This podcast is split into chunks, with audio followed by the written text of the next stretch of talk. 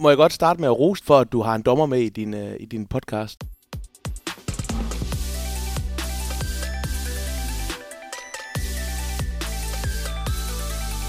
Denne udsendelse er produceret af Mediano Media og sponsoreret af Mediano Håndbolds hovedpartner, Sparkassen Kronjylland. Velkommen til Mediano Håndbold. Jeg hedder Thomas Ladegaard, og jeg er taget til CS Arena i Aarhus for at møde en ganske særlig person i dansk håndbold. Han er ung, han er ligadommer, han er også frivillig, og han er en af de personer, der får ting til at ske i dansk håndbold. Jeg har næsten lyst til at sige alene med sin store energi. Jonas Prindal, velkommen til Mediano Håndbold. Tusind tak skal du have, og, og tak for den fine indledning. Vi kan se, om, om lytterne er enige i min vurdering. Her er der, når vi er færdige her. Jeg startede med at sige, at du var dommer. Det er du bestemt. Og i går var du faktisk i Skæringhallen her i Aarhus for at dømme en kamp i Santander Cup'ens 6. runde mellem Hej Skæring og KF Kolding sammen med din faste makker Lasse Wallstrøm. Hvad var det for en kamp? Jamen, det var jo en, en, pokalkamp, og, øh, og det er altid en, en fed oplevelse at være en del af de her pokalkampe, for der får man lidt muligheden. Nu er det så to elitehold i går, et, et første divisionshold og et, og et ligahold, der mødte hinanden, men, men mange gange så er det også et, et ligahold og et første divisionshold, der møder måske et Jyllandshold eller et tredje divisionshold. Og så er det, du får den her, den her fede oplevelse med, at, at så er det det arrangerende hold, det er altid det lavest arrangerende hold, som, som laver en, en, nogle fede omgivelser og inviterer folk ind og, og virkelig gør noget ud af det og gør sig umage for at, at lave et, et fedt event. Og, og det, det er bare en fed oplevelse og, og en fed ting at være en del af. Og i går, jamen det var det, var det samme. Det var også øh, øh HI, de, øh, de er så færdige med sæsonen, og det var jo to hold, der, der lige netop havde i sidste runde øh, havde overlevet øh, og skal, nu skal Kolding stadig spille om det, men, men HI er i hvert fald overlevet og skal blive i første division. Så vi var da også lidt spændte på at se, hvad det blev for en kamp. Øhm, men, det, men det gik nu ganske udmærket, og, og vi havde i hvert fald oplevelsen af, at, at folk var, var glade og tilfredse efterfølgende. Og så er det en kamp, hvis vi bare lige tager et udgangspunkt i den. Øh, du nævner selv øh, lidt forhistorien med de to hold. Hvor meget forberedelse ligger der til sådan en kamp for jer? Jamen, øh, normalt, øh, så, øh, så inden, inden vi skal dømme en kamp, jamen, så, så bruger vi faktisk lidt tid på at se lidt video af enten øh, sidste gang holdene mødte hinanden, øh, hvis, hvis det ikke har været alt for lang tid siden, eller måske øh, nogle af deres seneste kampe. Ikke nødvendigvis for at forberede os specifikt på en spiller eller et eller andet, men mere for at få en fornemmelse af, hvordan er det, det her hold spiller, og hvor er det, at mange af aktionerne sker henne, så vi kan, kan placere os bedst muligt øh, ud, ud fra det. Så hvis vi ved, at det er et hold, der spiller 7 mod 6, jamen, så er det jo typisk mange gennembrud eller indspil til stregene, og så forsøger vi at, at finde nogle steder at placere os, så, så vi står bedst muligt for at kunne træffe de, de rigtige vurderinger. Og hvis, jeg så, hvis, hvis vi skal lige lave lidt evaluering her, hvordan, hvordan, hvordan var jeres præstation så i går? Ja, jamen altså, normalt så er det egentlig også, at både i alle første division terrorkampe og ligakampe, så har man en, en observatør med. Øh, men på grund af, at, at 6. runde i, i Santander, det er stadig en, kalder man en lokal runde, det var en 16. dels finale egentlig, så var der ikke observatør på. Det kom til to ligehold, der mødte hinanden. Så vi havde ikke nogen observatør på, så vi kunne ikke blive evalueret af, af en objektiv øh, part efter kampen. Så det var jo kun os selv, der, der kunne tage den snak. Og, og det gør vi egentlig altid efter kampene, så snakke om, hvad gik godt og hvad gik skidt. Og vi synes egentlig sådan helt overordnet, at vi, vi fik afviklet kampen øh, ret fornuftigt. Det kan være lidt svært at dømme de her kampe, når det er hold fra to forskellige rækker, der møder hinanden. Øh, Øh, fordi ret, ret indlysende, så er, er Kolding jo øh, væsentligt øh, mere øh, fysisk stærke end, end HI, og især hvis man møder et hold i, i de endnu lavere rækker, så er der en stor styrkeforskel. Og, og der er det jo typisk, at, at det højt rangerede hold vil lære lidt frustreret over, at de føler ikke, at de får lov til at gå lige så hårdt til den, som de er vant til, og, og de kan nogle gange sige, at de falder jo så lidt, og han smider sig bare rundt. Og omvendt, så, så kan HI føle, hvad, dommer, hvad, hvad, hvad sker der her? Han, han, han, han, han banker mig ned i gulvet eller et eller andet, hvor man tænker, det var egentlig en helt normal takling. Så det handler om at finde sådan en eller anden, øh, en eller anden gylden mellemvej der øh, i de kampe, og så samtidig have respekt for reglerne, og også have respekt for, at, at som, som dommer er det jo vores opgave at, at sørge for, at der er ingen, der kommer til, til skade i hvert fald, øh, og passe på spillerne. Øhm, så, så det bliver også nogle gange lidt mere på det, på det lavere rangerende hold præmisser, fordi de som ikke kan holde til at spille så hårdt, og så, så må det andet hold tilpasse sit, sit spil.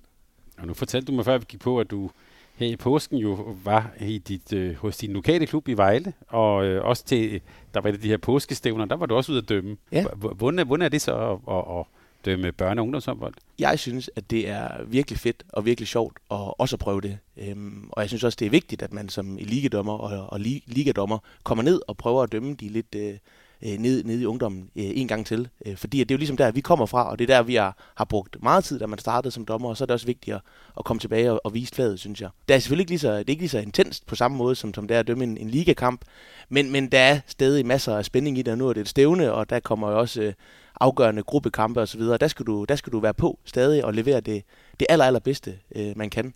nu, nu lige ved, ved, ved, ved Vejle Påskekop, som, som det var det stævne, jeg var til, der, der gør man egentlig meget ud af i, i det område, at man samler de ungdommer til det stævne, som ligesom har øh, tre dage øh, samlet, øh, hvor man faktisk bor lige ved siden af på Vejle Centerhotel.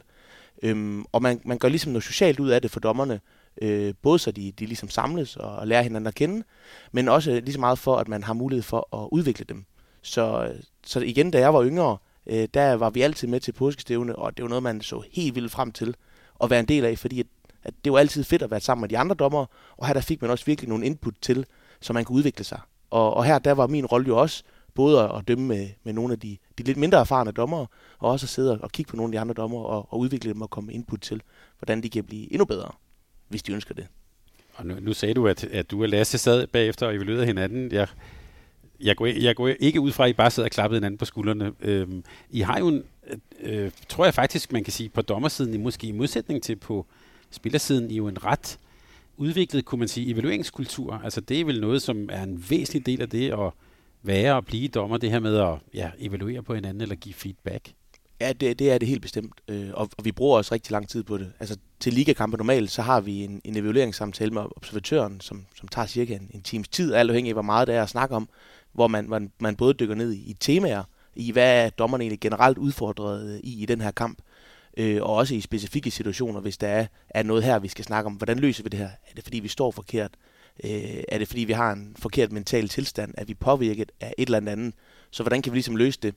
Så, så det bruger vi rigtig lang tid på. Og også selv sådan en kamp som i går, jamen så sidder vi i omklædningen og, og har en snak om, øh, hvordan vi synes, det gik øh, i dag. Og vi var også heldige, at, øh, at holdlederen for, for HI, som også er en, er en ung gut, som, som er blevet, øh, desværre blevet, blevet skadet, kommer også ud, til omklædningen og, og gav sit besøg med, hvad der var, der skete her, og skulle have svar på et par spørgsmål og havde et par input. Så, så, så det er altid fedt. Men det her med at, Jonas, det her med at give og modtage feedback, det ved jeg, det er der mange virksomheder og organisationer, der betaler mange penge for at lære deres ledere og medarbejdere og både kunne give, men også kunne modtage en, øh, en feedback. Ja. Hvordan har du det med at få feedback? Altså feedback kan jo både være nogen, der kommer og skælder dig ud eller være spørgsmål, eller også en den der bedømmelse, der ligger i næsten i alle jeres præstationer. Hvordan har du det med det? Jamen det har det som udgangspunkt godt med, øh, men det kommer selvfølgelig også an på, på måden, man gør det på, øh, og også nogle gange, øh, hvem, hvem det er, der gør det. Altså, vi, vi tager også meget gerne imod input fra spillere og fra trænere, hvis de bliver leveret i, øh, ligesom i, i en konstruktiv øh, samtale, og det ikke bare er skæld ud det hele. Øh, så hører vi rigtig gerne fra det. Øh, og samtidig med observatørerne, men der har man jo der har man altid en konstruktiv samtale med, med observatørerne. Og det her, om det er rart at få feedback, ja det er det, fordi at det handler om, at vi skal, vi skal dygtiggøre os selv og gøre os selv endnu bedre. Øhm, og der er ikke nogen, der nødvendigvis er kommet for at og skal, skal, skal, skal slå dig i hovedet og sige, nu er du bare ikke god nok, og, og det er ikke godt nok det her. Men, men det handler simpelthen om, hvordan kan vi udvikle os. Så jeg vil vente om at sige, at vi er sådan set glade for, at der er nogen, der gider at bruge noget tid på at komme øh, og fortælle os, øh, hvad de synes, og hvad vi kan gøre bedre. Og, og det er vi sådan set både for observatørerne, men vi er også rigtig glade for, hvis der er en træner eller en spiller, der kigger ind en gang imellem øh, i omklædning eller, eller fanger os efter kampen og, og, og siger til os, jamen prøv det her, det, jeg forstår simpelthen ikke, I dømmer sådan her. Hvorfor gør I det? Eller kan I, kan I ikke se, at, at han holder mig, eller et eller andet. Og vi oplever også bare mange gange, at vi, vi, vi bliver meget klogere af det. Øh, et, et helt konkret eksempel kan være en, en træner, som gjorde os opmærksom øh, på, på det her med, når, når, når spillerne de krydser. Jamen, så, så spilleren, der ligesom krydser op, der kan der være en, en stor fordel, hvis man bare lige et halvt sekund øh, holder ved den spiller, man nu krydser på, så han taber et lille skridt. Øh, og så kommer manden jo bagom og, og får, en, får en helt fri chance. Og hvis der ikke nødvendigvis er nogen, der fortæller os det øh, som dommer, jamen så, er det, så er vi ikke så dygtige som, som trænerne til at vide, at, at det er noget, vi skal have fokus på. Og det er et eksempel på, på nogle input, som, som vi får fra, fra trænersiden af, og løfter op og, og vender øh, alle dommerne sammen også. Vi har hørt fra en del øh, ligatræner også her på kanalen, som når vi taler om det der med at evaluere, eller øh, for dem også at se video og så videre, der siger mange af dem, at det gør man altså bedst, når pulsen er lav igen. Altså det vil sige måske dagen efter. I får jo i skal jo sidde og evaluere næsten lige efter sådan en præstation der. Hvordan er det? Jamen, øh, det er ikke heller helt lige efter. Altså, vi får trods alt lov til at, at gå i bad og, og, og lige sidde og, og snakke om det selv efterfølgende. Men, men mange gange synes jeg faktisk også, at det er rart, at man får øh, evalueringen øh, efterfølgende, fordi at så kan man ligesom... Øh, vi er jo ikke professionelle i samme grad, som spillerne er, så det er også en mulighed for, at man, man på en eller anden måde kan, kan runde kampen af øh, på den måde. Øhm, men, men på samme tid, så, så vi ser sådan set også kampene igennem efterfølgende. Så en ting er, at vi, vi diskuterer det med, med observatøren og med hinanden, men efterfølgende ser vi også kampen, og kan også godt finde på at lave, lave klip til hinanden, hvor jeg siger, Lasse, det her det er, det er del med godt dømt, øh, hvorfor gør du ikke det nu oftere, eller, eller, eller noget lignende. Jonas, da, jeg kunne tænke mig lige, lige at spørge lidt ind til, til den sæson, vi er jo er, er ved at nærme os sådan slutningen på. Da corona kom, der var du i en alder af bare 22 år, har jeg læst mig til. Der blev du en del af de danske ligaer, og så kom corona. Ja. Hvordan var det?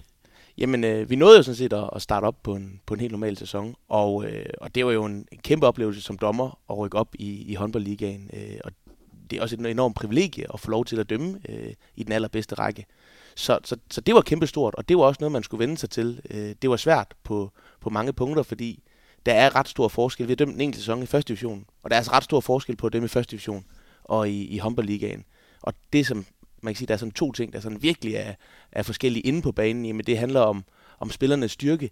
De er simpelthen meget, meget stærkere, og, og de er meget, altså, de, de er mere trænede.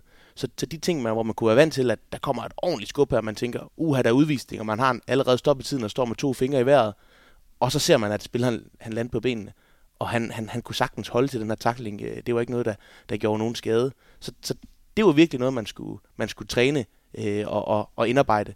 En anden ting, som vi også virkelig oplevede, at, at spillerne var meget bedre til i, i håndboldligaen, både damer og herrer, det var det der med at holde på bolden. Øh, de, har, de, er bare, altså de er jo det bedre, så de holder på bolden i længere tid, og det gør, at man som dommer kan komme i den meget, meget, meget uheldige situation, at øh, man får fløjtet et frikast, hvor man tænker, at nu er bolden tabt, og så fordi de stadig er så dygtige, jamen, så får de sluppet den videre til en, en fri fløj eller en stregspil eller et eller andet, og så ligner man jo en, en kæmpe klovn som dommer, når der er en spiller, der står helt fri for mål. Øh, så der var nogle ting, man, man skulle lære der. Og, og lære der, var det så på den hårde måde? Eller?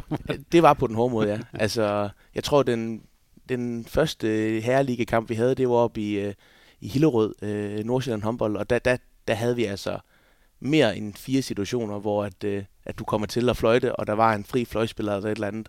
Og det, altså, der er, der er nogle gange bare kun en måde at lære det på, det er ved at komme ud og prøve det, øh, og, og få de tisk, og så må man jo bare håbe på, at det ikke er i alt for afgørende kampe eller i alt for afgørende situationer. Og en alder bare at, at 22 år, det lyder jo ungt. Ja. Hvordan bliver man så taget imod som sådan en ung dommer ja. i en liga?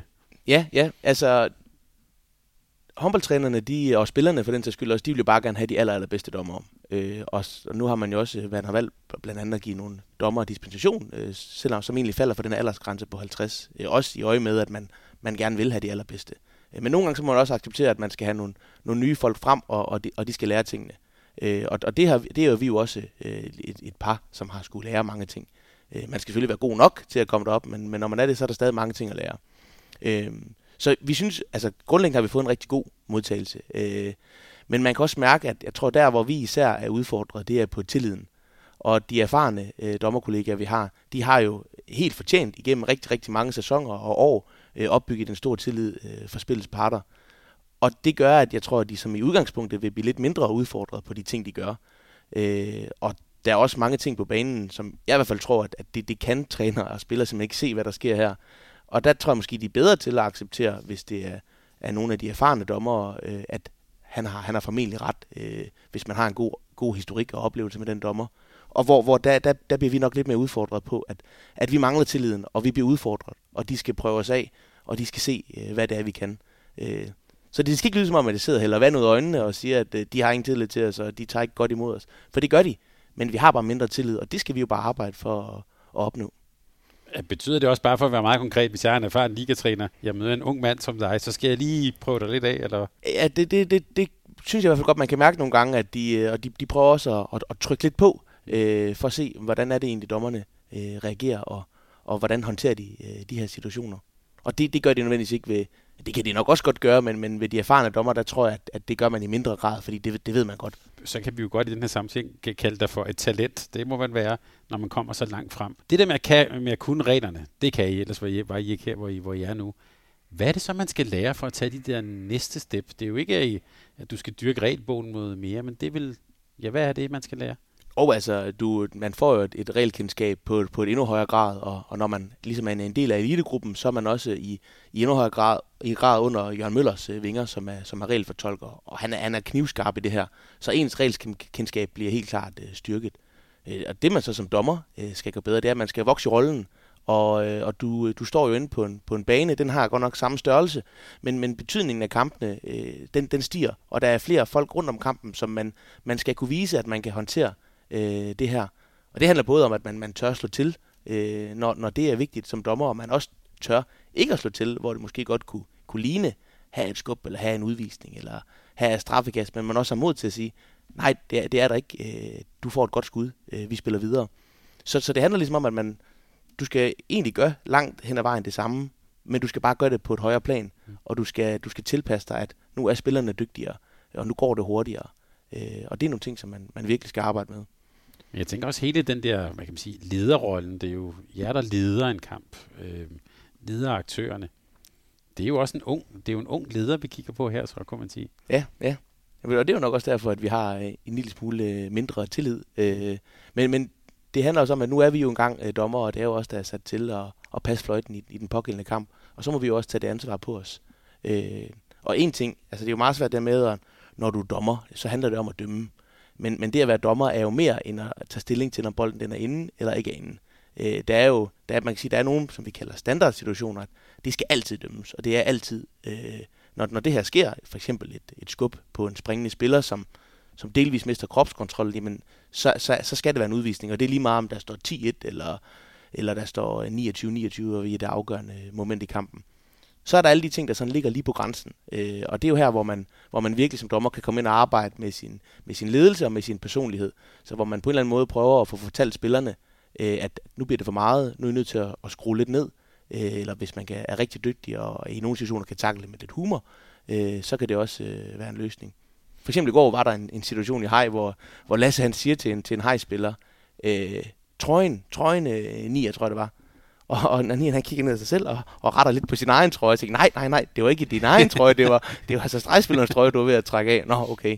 Øh, så, så der, hvor ledelsen virkelig kommer ind, jamen det er der, hvor det ikke er her, hvor man skal, skal gøre noget, men, men hvor det ligger lige imellem. Og også i forbindelse med at skal forklare, hvad det der er sket og, og kommer til at ske i nogle situationer, hvor, hvor man ikke helt forstår det.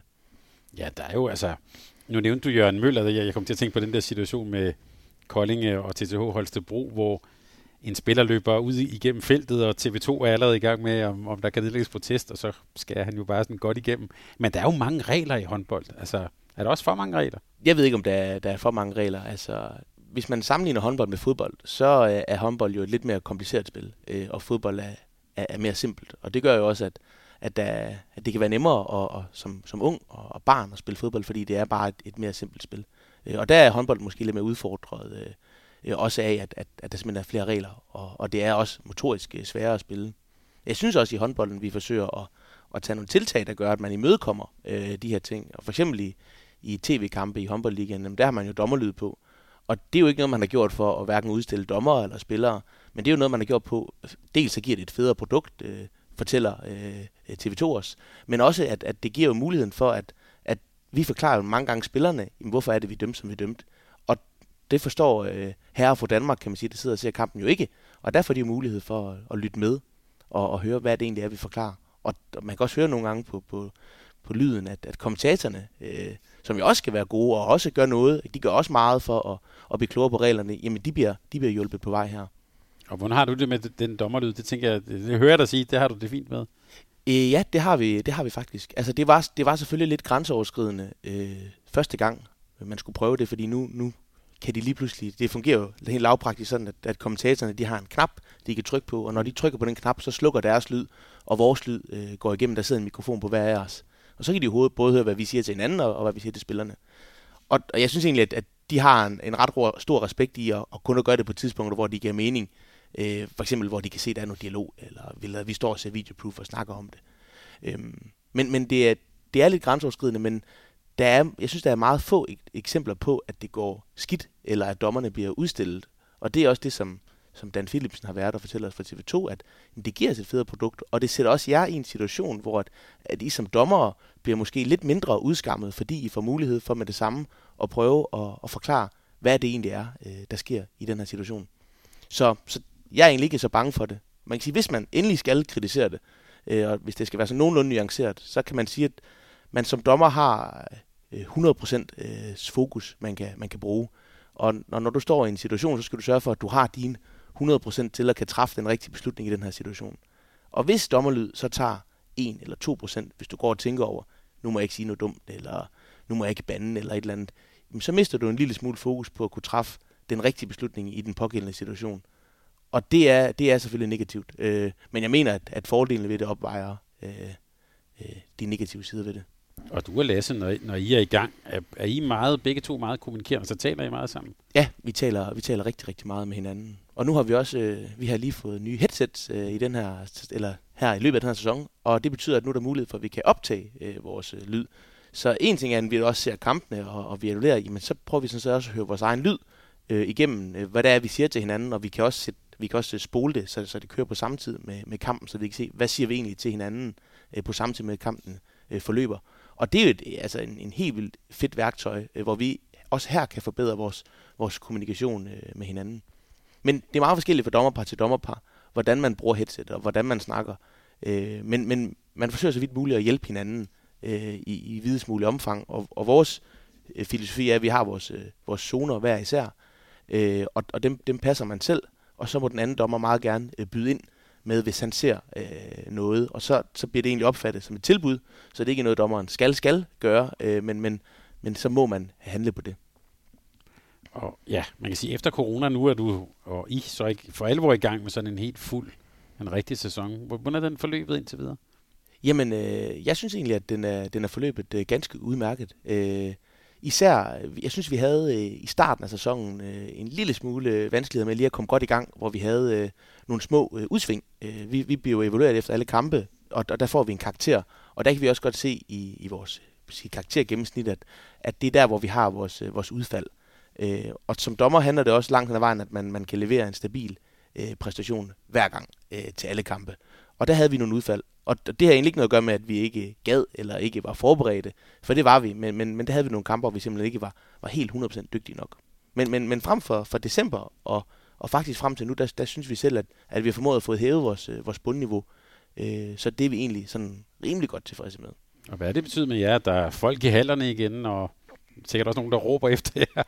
Det er, vi, vi betragter det udelukkende positivt, at der også er tilskuere, der vil komme med, med, med hjælpende og guidende hvad hedder det, anvisninger til os. Ej, spøj til side. Det er fedt, at der er kommet tilskuere ind, og det er jo ikke sådan, at du som dommer tænker, at det er træls, at der er mange tilskuere.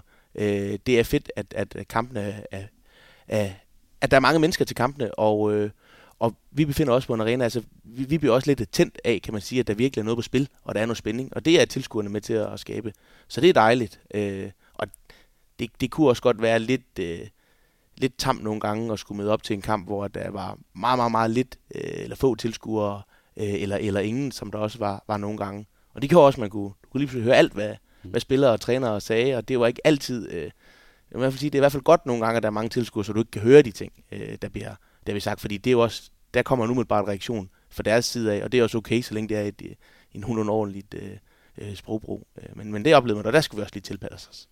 Den der, ja, nogen, Nikolaj Krighav vil, vil kalde det for dommervejledning, men altså den der dialog med dommerne, som, eller øh, man kan også bare sige kommunikation med dommerne, er jo noget, der igennem årene, det, det, det kommer sådan frem, og det er næsten sådan en, ja, han har sagt sådan en rulle, så, skal vi, så bliver det et tema, og så går der lidt tid, og så bliver det et tema igen. Hvordan har du oplevet det? Altså, øhm, man kan sige, ja, hele sådan øh, træner til dommer kommunikationen.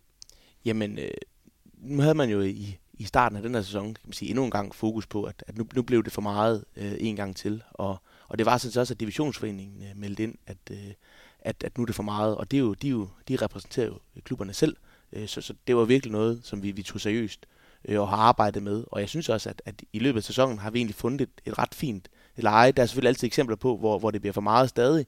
Men i forhold til det her med brok og, og, og kommunikation, der synes jeg egentlig, at det, vi, vi har formået at straffe lidt mere, når det er blevet for meget. Øh, og træneren har egentlig formået at, at skrue ned øh, og koncentrere sig om, om, om sine ting. Men altså, kommunikationen med trænerne er jo en del af det. Og det er også, øh, det er også vigtigt, at man har den, den kommunikation, både med træner og spillere, fordi de, de har brug for svar på nogle ting. Øh, og, og de skal selvfølgelig også have et svar på, øh, hvorfor det er, du gør, som du gør. Og så kan det selvfølgelig godt nogle gange blive, blive for meget med, at, at du kan jo ikke få svar. Altså hver eneste gang, at, at, at dommeren dømmer et eller andet, så, så kan du ikke forlange at få et svar. Men, men det er klart, at man, man må kunne forvente at kunne få, hvis man henvender sig øh, i, en, i en god øh, tone, så, så burde man kunne forvente at få et svar. Og det skal også være et råd til trænerne, at hvis man endelig vil have dommerne til at gå noget anderledes, så er det ikke altid den smarteste taktik at stå og råbe af dem. Øh, øh, fordi så er det ikke altid, så kan man også nogle gange bare dreje sig lidt væk og, og flytte sit fokus for at lige præcis skal undgå, at jeg skal ind med at straffe det. Øh, og så håbe på, at, at han skruer lidt ned. Men hvis man gerne vil virkelig have hænder nogle ting, hvis man spørger øh, stille og roligt, så, så får man også langt hen ad vejen svar. Øh, det tror jeg på. Er det helt klassisk sådan, hvad hedder sådan noget, konflikthåndtering og konflikttrappen, altså at man nogle gange prøver at, at, at, at dyse lidt ned på det, og nogle gange skal markere? Ja, ja, eller, ja, hvordan, det, eller hvordan tænker I om det? Hvad er sådan strategien bag ved at håndtere det? Jamen altså, kon- konflikttrappen er jo, altså, det er jo også et værktøj, som, som vi ligesom er blevet klogere på. Og nu kunne det godt lyde, som om du sagde, at hvis træner råber så, så, så går vi lidt væk. Og så tænker man, er du, tør du ikke tage konflikten? Og, og jo, altså, det, det, det tør vi godt. Men det er bare ikke altid øh, klogt, øh, fordi det ender jo bare ud i, at så skal træneren have en udvisning øh, eller en advarsel. Og, og det er ikke altid øh, den, den, den smarteste måde at, at gøre det på. Så kan man nogle gange, hvis man går lidt væk, så, så falder det hurtigt i sig selv, øh, og så kan man komme hen efterfølgende og, og forklare tingene. Hvordan, hvis vi lige bliver ved det emne, øh, Jonas, hvordan op, oplever du egentlig, man kan sige, der er nogen, der sidder og ser nogle ligatrænere på tv agere på en særlig måde. Forplanter det så også ned til børne- og ungdom, så man kan også måske sige bredde håndbolden? Er det, er det, gør man ligesom de der trænere på tv, eller hvad? Ja, og nu øh, blev jeg faktisk også tidligere mødt af et spørgsmål fra en, fra en, en træner eller en forælder, der sagde, hvorfor er det, er det ikke, at I ligaen er for styr på de trænere, og hvorfor får de lov til at skabe sig og brokke sig sådan? Fordi det, de er jo rollemodeller for, for ungdommen, og, og, og det er jeg sådan set som udgangspunkt øh, enig i. Jeg er ikke enig i, at vi ikke gør noget ved det. Vi, vi forsøger virkelig at arbejde med det, men det er bare hammersvært, øh, hvornår det er, man, hvornår meget for meget bliver for meget, og hvornår du skal ramme dem. Men, men jeg tror også, at, at trænerne har, og spillerne også for den sags skyld, har et stort ansvar i at, at opføre sig ordentligt, fordi at det er jo, de bliver eksponeret på tv og, og i medierne, og det ser øh, børn og trænere også. Og, øh, og så håber vi jo ikke, at de, øh, de ligesom optager deres, øh, deres dårlige eller uhensigtsmæssige vaner. Jeg kan huske, at nu sidder vi jo i, i, i CS Arena. Jeg kan huske, at Erik Vej Rasmussen, som jo heller ikke var bleg for at tale, at tale med dommer. Har du haft ham egentlig? Ja, ja, ja. vi har, vi har øh, fået lov til at, at, stifte bekendtskab øh, med ham, både, både på godt og ondt. Altså, han kan også, øh, han kan også, ligesom mange andre trænere, blive, blive utrolig øh, rasende. Øh, men samtidig også, så, så kan han også, altså han er også knivskarp, og det, det synes jeg generelt alle trænere, der bliver man mange gange overrasket over, hvor dygtige de egentlig er øh, til det, de laver, og hvor meget vi egentlig kan lære. Så, så det skal også bare være en opfordring, at træner, de må, de må endelig henvende sig. Men, nu, han var, ja, men han var jo inde på at lave nul tolerance. Ja. Og jeg tror faktisk også, måske det var en hjælp til selvhjælp, for så skulle han ikke tænke på det. Ja, ja, ja. Jamen altså, der, jeg, jeg synes egentlig også nogle gange, uden at skal nævne nogle navne, at, at der er nogle trænere, som mere eller mindre kører en, en nul tolerance. Altså, mm, de har slet ikke fokus på, om, om du dømmer forkert eller rigtigt. Altså, det, det er meget begrænset, hvad der egentlig kommer af, af tilråb for det. Øh, og så er der andre, der, der er mere på, øh, hvis, hvis du laver noget, der kan diskuteres, eller måske er det forkert. Men i den tid, hvor du også har, har dømt børne- og ungdomshåndbold, hvordan har du oplevet, ja, altså, det kan være forældre og trænere, dem omkring kampen, hvordan, der, hvordan de agerer, også i de små rækker? Ja, altså, jeg vil sige sådan, jeg har aldrig været sådan uheldig at have sådan en virkelig dårlig oplevelse øh, med nogle forældre eller med nogle trænere. Men, men i breddehåndbolden, der, der ved man, man lavede nu for nogle år siden en undersøgelse af, hvad der får dommer til at, at stoppe øh, med, med sin karriere. Og, og nummer et årsag, det var, det var alderen. Det var simpelthen fordi, der, at det var sådan en naturlig afgang, fordi man, man, man bliver ældre.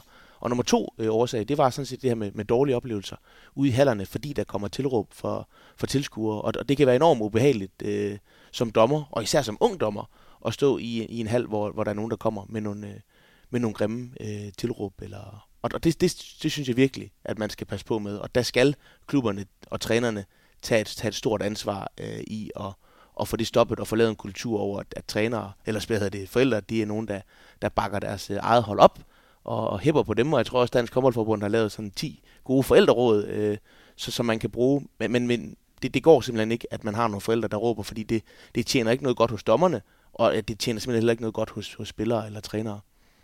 Vi skal lidt senere også høre om, at du jo også arbejder, som du allerede har nævnt lidt, med udviklingen af unge dommer. Er, er, det, er det, vi taler om her, er det også en barriere for, at vi får flere dygtige, talentfulde dommer, som der er ind i håndbolden? Ja, det, det, det kan det i hvert fald være, og jeg vil sige sådan, at jeg er rigtig, rigtig glad for, at, at du har ligesom øh, taget en dommer med ind i din, i din podcast her, fordi at der bliver tit fortalt meget dårlige fortællinger omkring det at være dommer. Øh, og det er tit det er skræmme eksempler og alle de negative oplevelser. Et godt eksempel, det var, at du, ah, nu starter selvfølgelig på at spørge, hvordan din sidste kamp gik, men du spørger, de her dårlige oplevelser, hvordan er det egentlig med dem? Og, og der må jeg bare sige, der er, ikke, øh, der er faktisk ikke så mange dårlige oplevelser. Der er nogen, men, men det er altså i, i overvejende grad en positiv oplevelse, frem for en negativ oplevelse. Øhm, men, men man, man er nødt til at, at, at, at tage det her øh, seriøst og, og, og forsøge at begrænse øh, trænernes, øh, eller og, hvad hedder det, forældrenes øh, brug, for det, det kan være, være, være en stor barriere.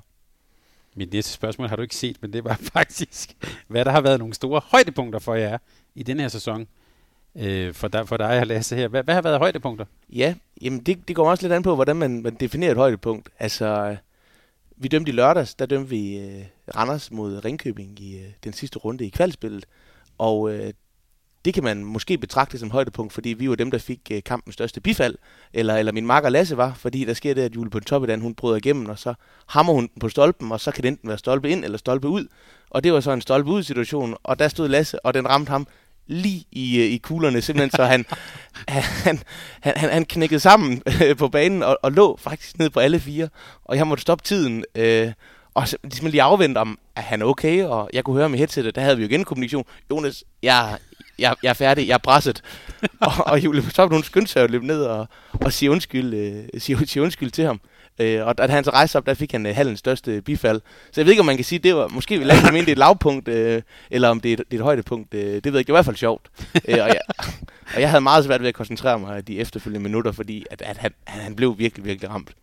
Men, men ellers, altså, der er, der er rigtig, rigtig mange gode oplevelser som dommer. Og, og helt konkret kan jeg også nævne, at øh, vi fik for eksempel muligheden for at dømme, øh, eller lov til at dømme GOG mod Skjern øh, i december.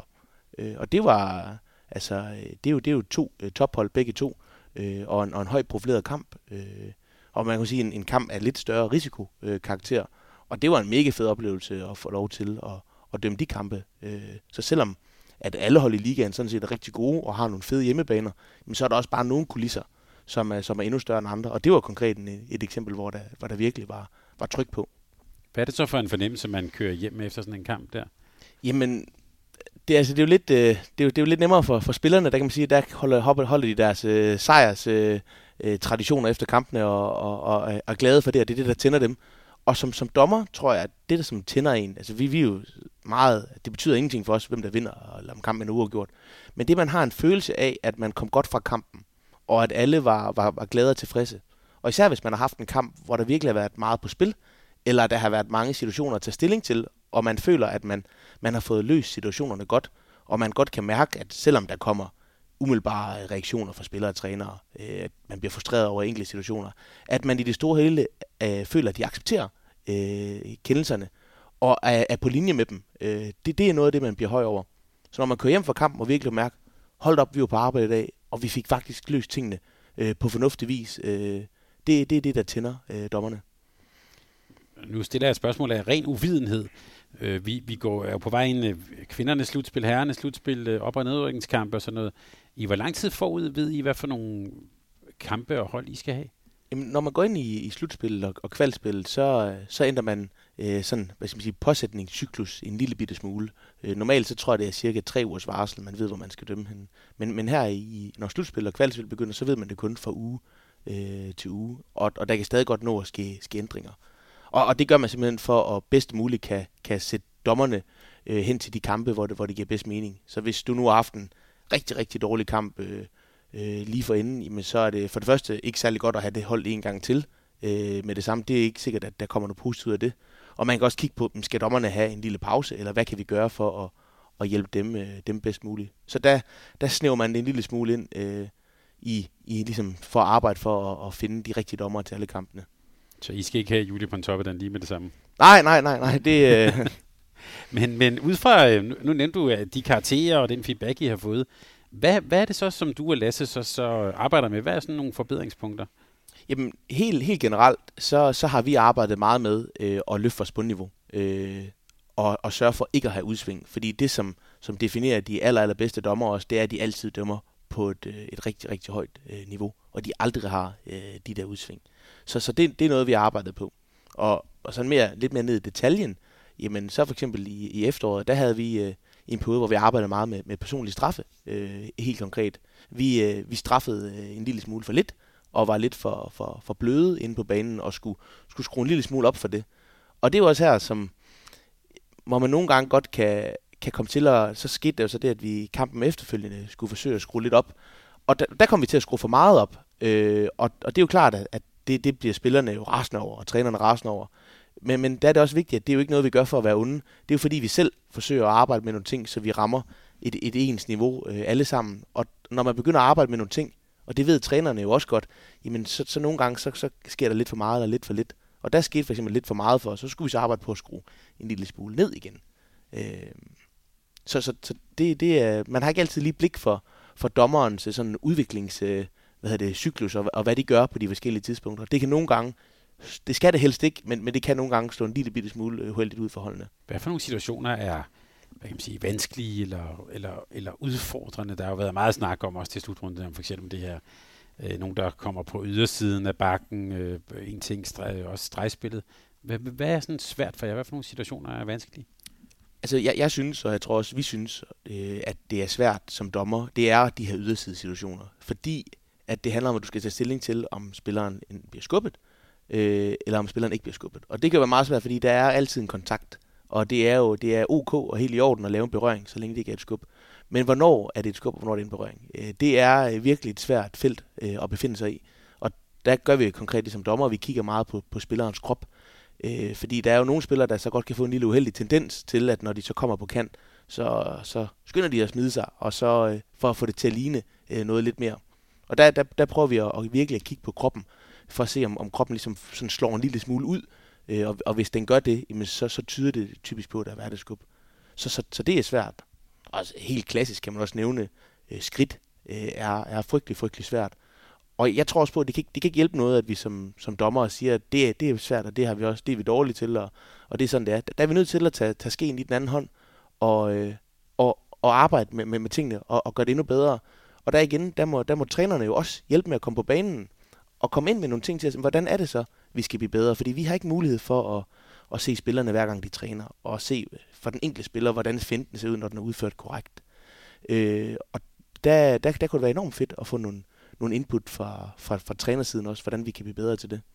Jeg ved, der er jo en stor diskussion om den franske storspiller Daniel Narcis, om han altid, hans berømte fodfinde, om det var tre eller fire skridt. Det, ja, ja. Det ved jeg ikke. Hvad har du en holdning til det? Nej, øh, det, jeg har, nu har jeg aldrig øh, dømt øh, Daniel Assis, øh, og, og, så, så det er ikke en situation, jeg selv lige har, har, har befundet mig i, men, men jeg ved, at der er, der er nærmest to skoler, og den ene skole mener, at, at, at man kan ikke lave den her finte, øh, uden at der er skridt, og den anden skole mener, at, at det ikke er, og der kan man også godt opleve, at der i trænerlejren øh, godt kan være uenighed om det. Men, men det er bare hammer svært, fordi vi, vi, kan ikke, vi kan ikke tælle skridtene. Øh, så det, det, det er i stor grad en fornemmelse, mm. øh, man har. Og vi har også eksempler på, øh, vi har sådan en, en videoserver, øh, hvor at, at man for alle kampe lægger nogle klip op, øh, som, som Jørgen Møller og, og elitedommertræneren, som vi også har fået den sæson, kan, kan se igennem og kan vurdere, hvad er det, der skal gøres her. Og der har vi set eksempler på, at der er en spiller, der faktisk har taget to skridt, øh, men det så meget akavet ud, og dommeren fløjtede skridt, og alle accepterede det øh, fuldt ud. Øh, så, så selv øh, det, altså eget hold, de, øh, de, de, de sagde ikke noget til det, og de, de, købte, den, øh, de købte den 100%. Så, så det, det er meget sjovt, øh, at, at det er svært for alle, og, og der, der, der har vi virkelig brug for hjælp. Altså det er virkelig den der kropslige fornemmelse, altså ja. ser det rigtigt ud, eller... Ja, ja, ja, fordi du kan, og så er der nogle, altså der er jo, der er jo nogle, nogle situationer, som man kan forsøge at arbejde med, hvor, hvor man ved, at, at der er skridt, når du tager, når du tager to skridt til den ene side, så er det svært at komme til den anden side, uden også at tage en dribling. Så, så det er sådan et konkret eksempel, hvor man kan forsøge at indarbejde det, men så er der også problemet også, der er også andre ting at holde øje med en, en skridt lige i den enkelte situation. Øh, der er også en risiko for, at spilleren kan blive ramt i hovedet, eller, eller et eller andet andet. Så, så det handler virkelig om at være åben for mange ting. Din makker, Lasse Valstrøm, hvor det, han har sagt, øh, hvordan fandt I hinanden? Jamen, øh, man kan jo kalde det tvunget ægteskab. Ej, så, så, så, så galt er det ikke. Vi har, vi har, vi har dømt sammen i, i syv sæsoner nu, tror jeg. Øh, eller seks eller syv sæsoner. Og, og vi var meget unge, øh, da vi blev, man bliver sat sammen øh, med, en, med en anden makker. Og det er ikke nødvendigvis øh, dommerens egen beslutning, hvem man gerne vil dømme sammen med.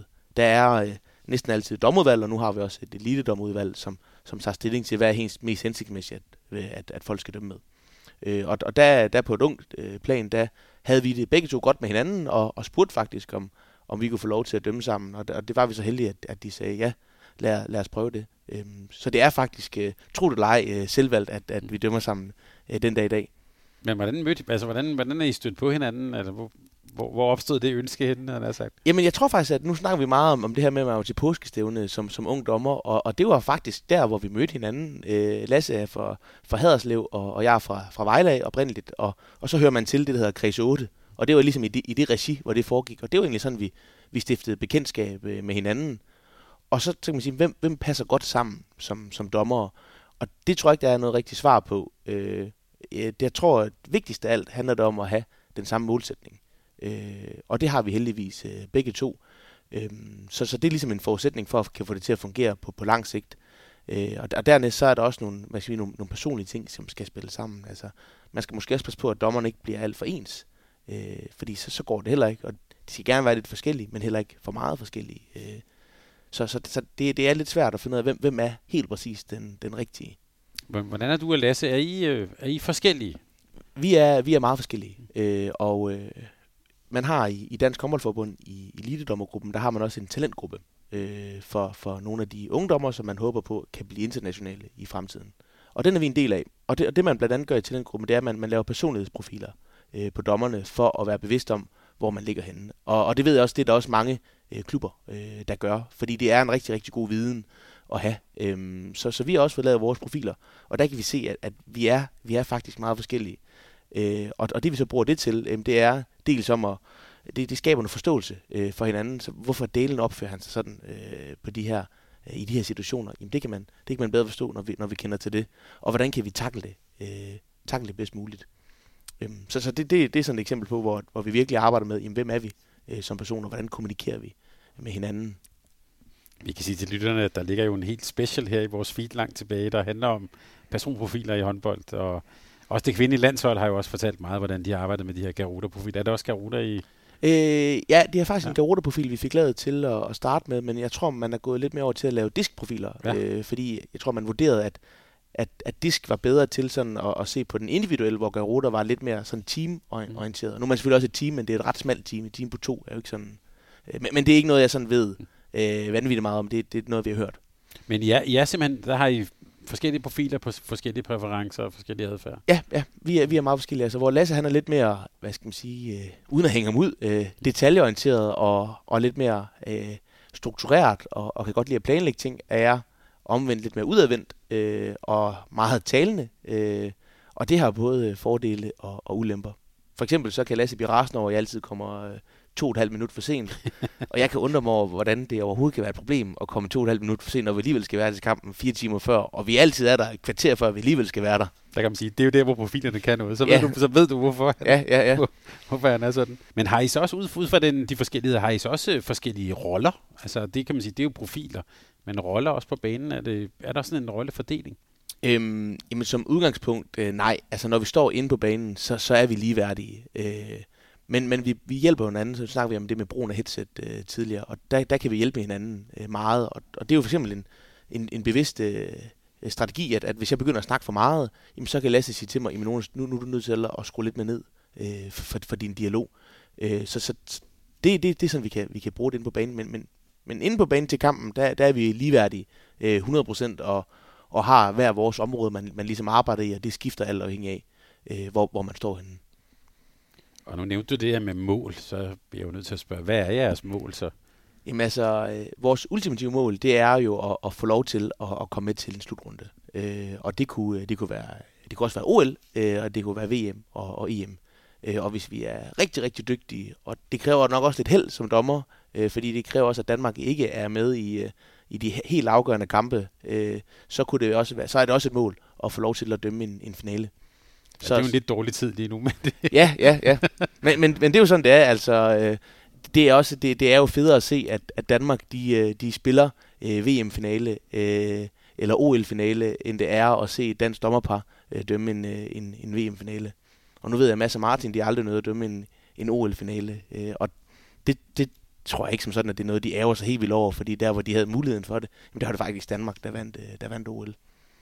Men fra der, hvor jeg er nu, og så til det der ultimative mål, er det så bare et spørgsmål om erfaring, altså at, at få dømt noget mere på højt niveau? Altså det, det er det også, øh, men men det, det handler også om, at man, man får arbejdet med de ting, øh, som man, man får input. Øh, og, og tidligere, der du får de her input hele tiden, både fra træner og observatør, og, og det er fedt.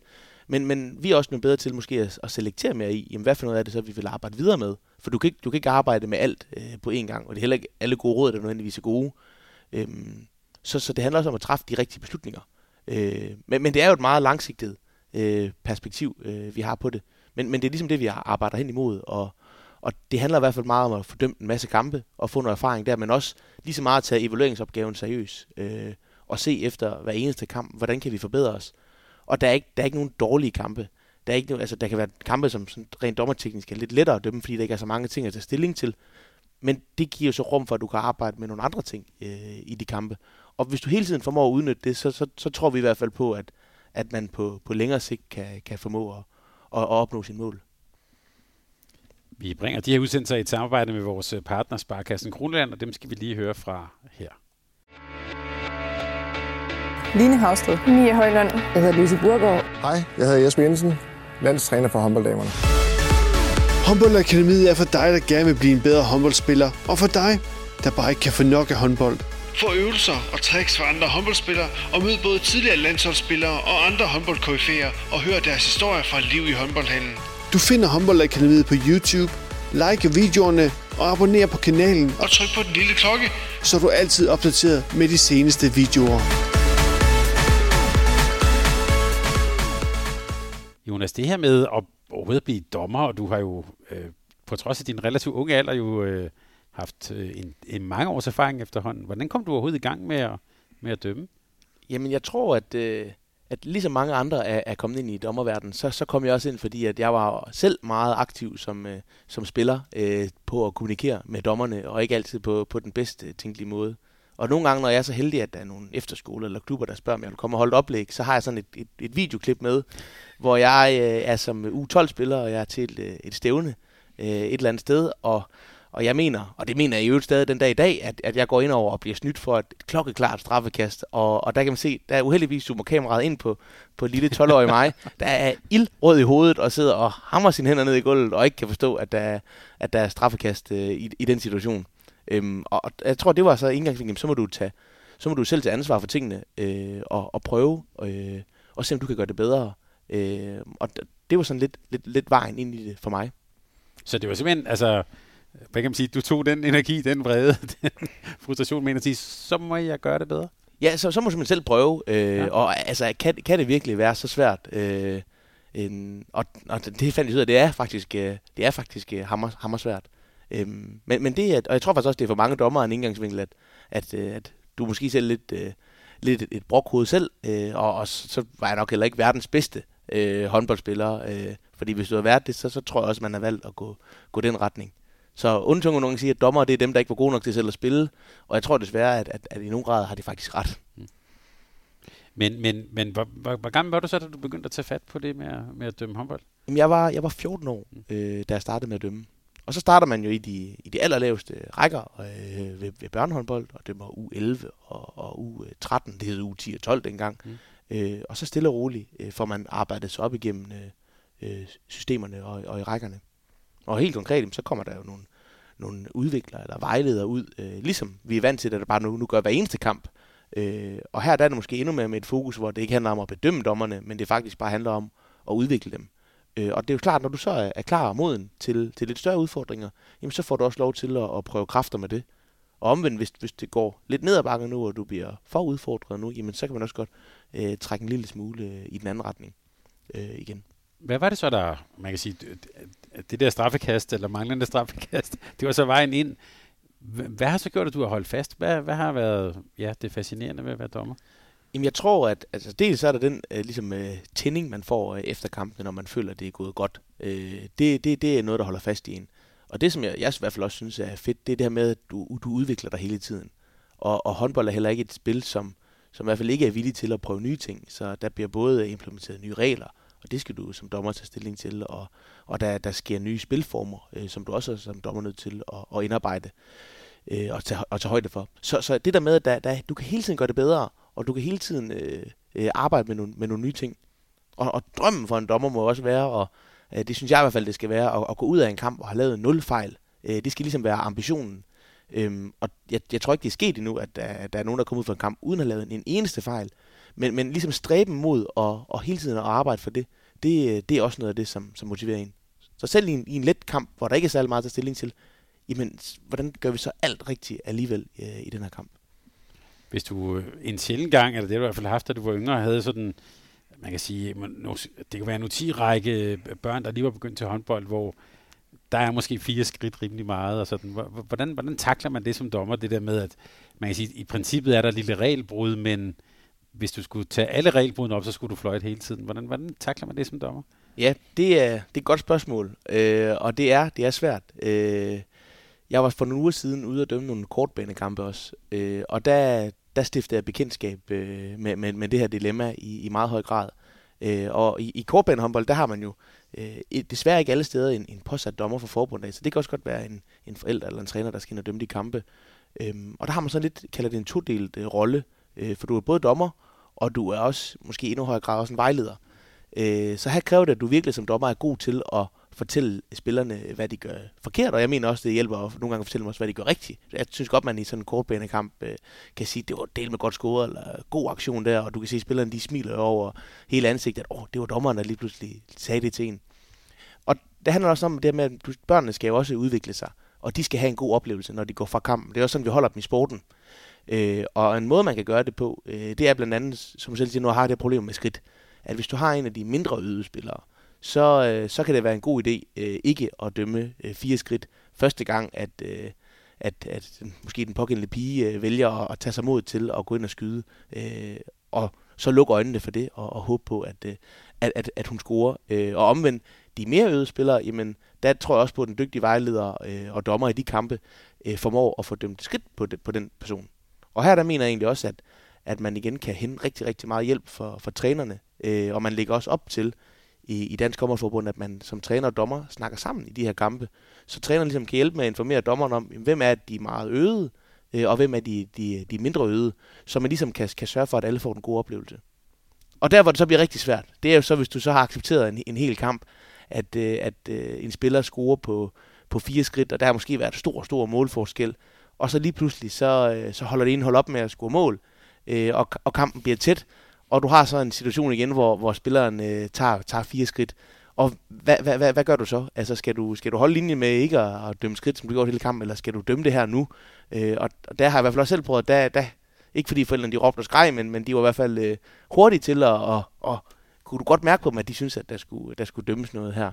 Øh, og jeg bukkede under for presset, øh, også i en kortbanekamp, og, og, og, og endte med at, med at fløjte skridt, øh, og, og og, det, som egentlig er meget sjovt at se i den situation, det var, at, at det var, det var en, jeg tror, det var en lille dreng, øh, ham der skød, jamen han var ærgerlig over, da, da, der blev fløjtet skridt på ham, men han var ret hurtigt videre, og kampen er nu gjort, og de var glade af, alligevel, og, og jeg tror på, at de havde en, øh, en god oplevelse.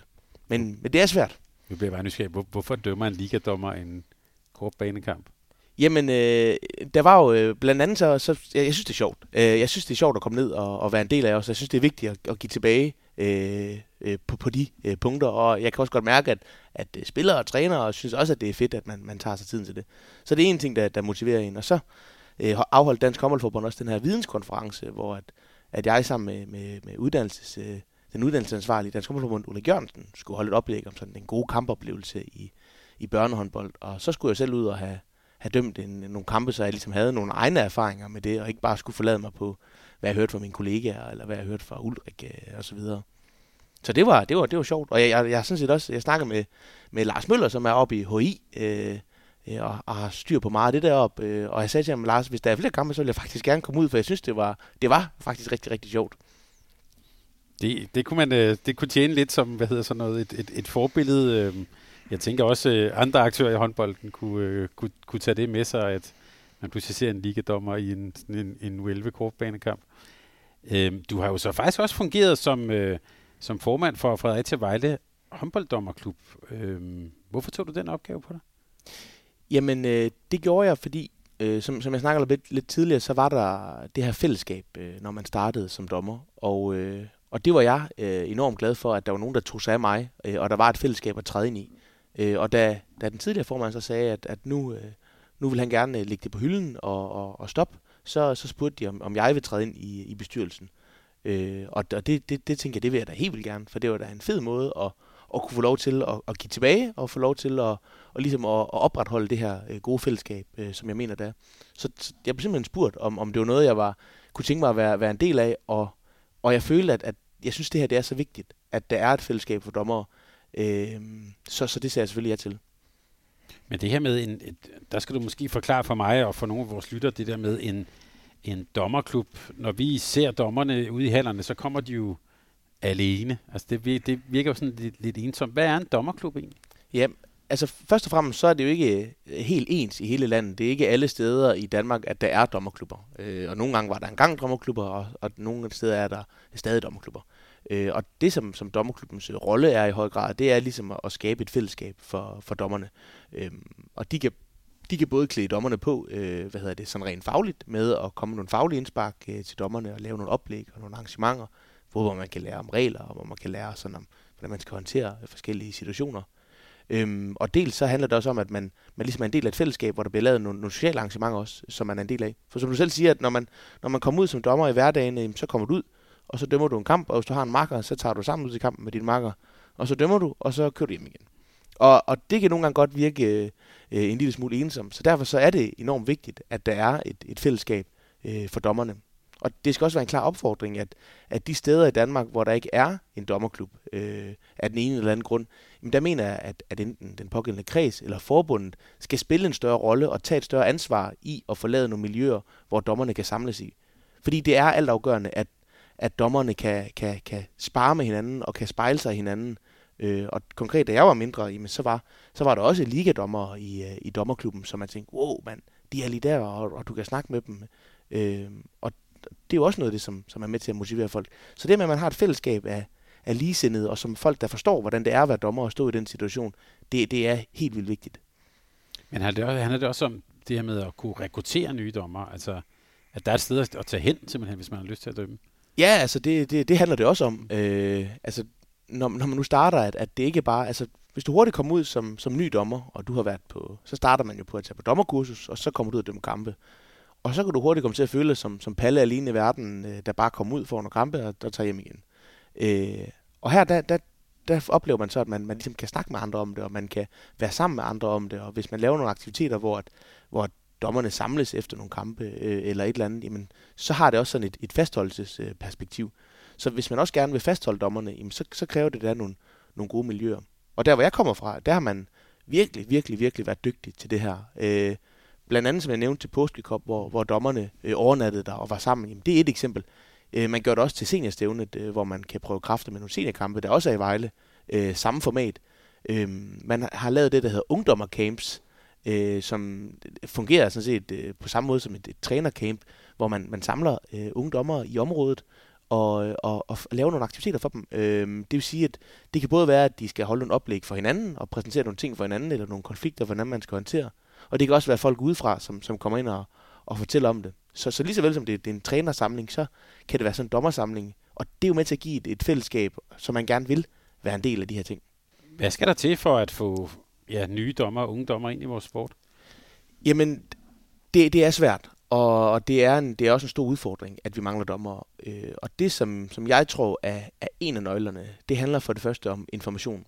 Øh, og det handler om, om positiv information. Så, så det er også derfor, som jeg sagde tidligere, det er så vigtigt, at man også inddrager dommer i en øh, podcast, der har mange øh, håndboldlyttere, Øh, og at man, øh, man fortæller klubberne om, øh, hvad det er, øh, det vil sige at være dommer, og hvad det kræver, hvad man kan opnå, hvorfor det er fedt øh, at være en del af.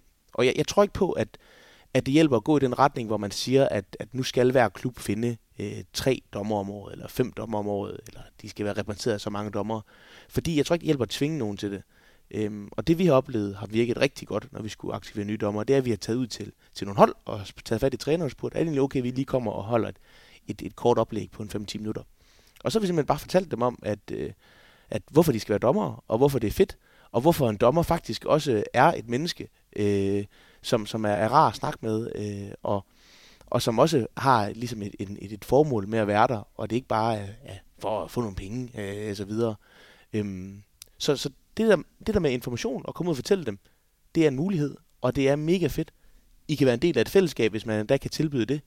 I kan udvikle jer øh, rigtig meget, og så er det sådan set også et, et super fedt øh, studiejob. I Vejle, hvor vi havde øh, nogle, nogle, en ny gruppe af, af dommere, som, som det var simpelthen et, et hold, hvor vi kom ind til og, og fik snakket med dem, og så var der en, der var to, der var tre, der gerne ville med på, på dommerkursus, øh, og det var fedt, og det fik de lov til. Og, og stille og roligt, så kom der flere og flere til øh, af deres vennekreds, fordi at, at de både fandt et socialt fællesskab i det, og de kunne være del af det, det var fedt. Men som de sagde også, når man har spurgt dem, jamen hvorfor, hvorfor synes I, det er fedt? Jamen, det er sjovt at være en del af, og det er udfordrende, og man, man ser kampen på en anden måde. Og vi var alligevel i hallen hele tiden, så nu kan vi også tjene penge på øh, at være i kampen, og det synes jeg heller ikke, man skal, man skal negligere, at, at det er jo også et, et, et lille bidjob, øh, hvor man kan tjene en, en skilling, og det er øh, langt hen ad vejen et, øh, i hvert fald et sjovere job, tror jeg på, end det er at stå øh, nede bag kassen i Netto og, og scanne varer, eller hvad man ellers skulle finde på. For nylig havde vi, eller er det et par måneder siden, en samtale med ungdomsforskeren Søren Østergaard. Han har sådan et begreb, han kalder en transferværdi, altså du kan tage øh, som, som spiller eller foreningsmenneske, tager du noget med dig ud i din, til din skole, din arbejdsplads. Jeg sidder også, når jeg møder dig her, Jonas, og tænker, den transferværdi, du har som leder, som en, der skal lede øh, en stor begivenhed, øh, den er da også betragtelig. Er det noget, I talesætter, det der med, det er jo, i en vis forstand er det jo også en lederuddannelse, man tager fat på? Ja, ja. altså øh, P. Olsen har været rigtig god til at altid omtale det her som verdens bedste øh, lederuddannelse. Og han er altså også selv øh, højt uddannet øh, i ledelse øh, i forvejen. Øhm, så du får det mærke på egen krop, og du får, hvis du starter tidligt, får du en ret tidlig alder øh, mulighed for at mærke, hvordan det er at stå på banen og, og ligesom skal, skal lede kampen. Så, så, så den her værdi, der er i at kan overføre det til andre ting, det, det tror jeg 100% der er. Øh, der ligger også noget netværk i det med, at man, man møder også mange nye mennesker øh, lige pludselig. Men, men helt klart, du opnår nogle kompetencer, øh, som jeg tror er, er rigtig, rigtig interessante for mange. Fordi det handler også om, at du, du står i nogle situationer, hvor, hvor, hvor det kræver, at du har noget mod. Og du har en evne øh, til at slå igennem, og, og, og en vilje og en vedholdenhed, øh, som, som, som virkelig kommer til, til udtryk. Og det tror jeg har en værdi i rigtig, rigtig mange andre kontekster også. Vi har jo hørt fra fodbolden, har jo til den historiske problemer med at, at finde dommer nok. Hvor, hvordan ser du håndbolden i det billede, hvis du også sådan tænker lidt frem? Hvor, hvor står vi der? Jamen, vi, vi er øh, udfordret. Øh, og det er igen forskelligt fra område til område, alt afhængig af hvor dygtig man er til at rekruttere nye dommer, men, men vi er udfordret på det, øh, og vi mangler øh, folk, der kan, der kan dømme i hallerne. Øh, og i nogle områder, der, der har man de her kortbærende kampe en, en rigtig dommer, kan man sige, øh, med ud af dem den anden gang, så, så, så bliver det jo klubbens eget, øh, eget ansvar. Og, og hvem er det så, vi skal rekruttere som dommer? Nu har vi snakket meget om det her med, med unge dommere, øh, og det er også fedt. Øh, øh, ulempen er også, at der er så stort frafald øh, ved dem igen. Altså, du kan, du kan rekruttere en stor gruppe unge dommere, og så kan, kan mange af dem falde fra igen. Øh, det kan være, at de har en dårlig oplevelse. Det kan også bare være, at det ikke, det ikke er noget for dem. Øh, men, men der, hvor det virkelig også kunne batte, øh, det var, at hvis man fik nogle, nogle, nogle, nogle lidt mere erfarne og nogle voksne mennesker øh, ind og, og, og dømme kampene. Fordi de unge mennesker, de har også tit ofte en ambition om, at vi vil gerne frem i rækkerne. Øh, og det er ikke sikkert, at, at en, en ældre person øh, har det. Og der skal også være bredde dommer. Så, så vi er, jeg synes ikke i lige så høj grad som fodbolden, fordi de er, de er virkelig hårdt ramt af det. Men vi er også øh, ramt af det, og det bliver kun værre, hvis vi ikke får, får taget den her problemstilling seriøst. Her til sidst, Jonas, så har du faktisk en yderligere kasket. Jeg ved, du også har været med til at genetablere Vejle håndboldskole. Jeg tænker, ja, både hvorfor, og har du overhovedet tid til det, og hvor kommer al den energi fra? Ja, altså, jeg tror altid, man har tid til, til de ting, så længe man synes, at, øh, at det er sjovt. Og når der også er, er folk, som har spurgt, får du ikke øh, stress af at være med i alle de ting? Og så, man, man kan jo ikke få stress af at lave noget, man synes er, er fedt og sjovt, og man, man virkelig brænder for. Og jeg får energi af at lave sådan nogle ting. Øhm, og ligesom utrolig mange andre håndboldspillere, så var jeg også på håndboldskole, da jeg var et barn. Øh, og jeg fandt, at det var en, en super fed oplevelse at være, være med til. Og, og, og på samme måde, jamen så, så gik håndboldskolen i Vejle ligesom lidt i stå, øh, og, og dem, der som, som havde stået for det i mange år, de, de trak lidt ud af det. Og så igen blev jeg spurgt, om, om kunne jeg tænke mig at være en del af det, øh, og det kunne jeg igen af samme øh, årsag. Øh, det synes jeg var fedt, så det sagde jeg selvfølgelig ja til. Og så har vi så fået, fået bygget det op igen, øh, og, og er blevet en ret stor håndboldskole nu med, med næsten 300 børn, øh, og synes jeg også meget unik, fordi vi kun har, har unge trænere med på håndboldskolen, øh, og så kan man også tænke, hvordan delen finder I så mange øh, unge trænere? Jeg tror næsten, vi har 35 unge. Og det er igen det her med, at det er sådan set fællesskabet, at, at trænerne kommer øh, for og gerne vil være, være en del af. Øhm, så, så det, er, det er virkelig, virkelig fedt, og jeg synes, det, det, det giver rigtig, rigtig meget igen. Øh, også at, at mærke, at trænerne synes, det er fedt at være del af, men også de mange børn, som, som, som virkelig øh, er glade for det. Man kan mærke, at de glæder sig til at være en del af det endnu en gang.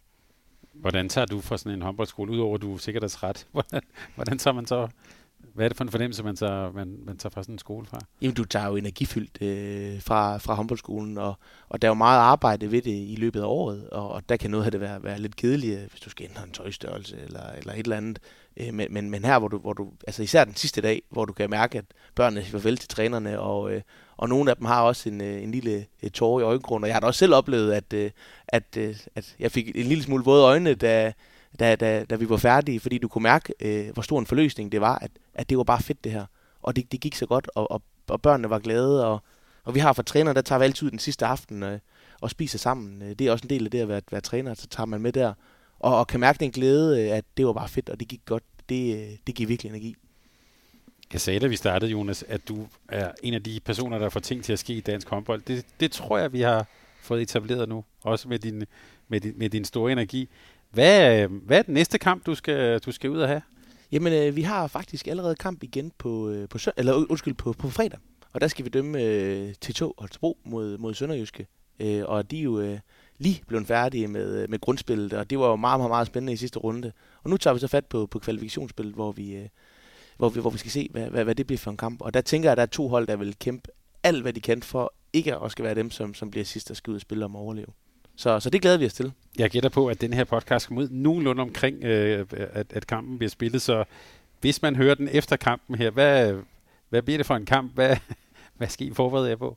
Jamen altså, vi skal forberede os på en, en kamp, hvor at, øh, at der er utrolig meget på spil. Øh, og hvor at, at, at holdene kommer, især til TH, øh, fra en, øh, en, en kamp, hvor, hvor alt øh, virkelig var ved at, at vakle øh, i, i klubben. Og man kan også mærke, at klubben er jo, er jo nærmest blevet helt genoplevet igen øh, med, man har snakket om det her, de her unge drenge, jeg tror de kalder dem Tito Dragons, som, øh, som er deres fanklub virkelig er blusset op.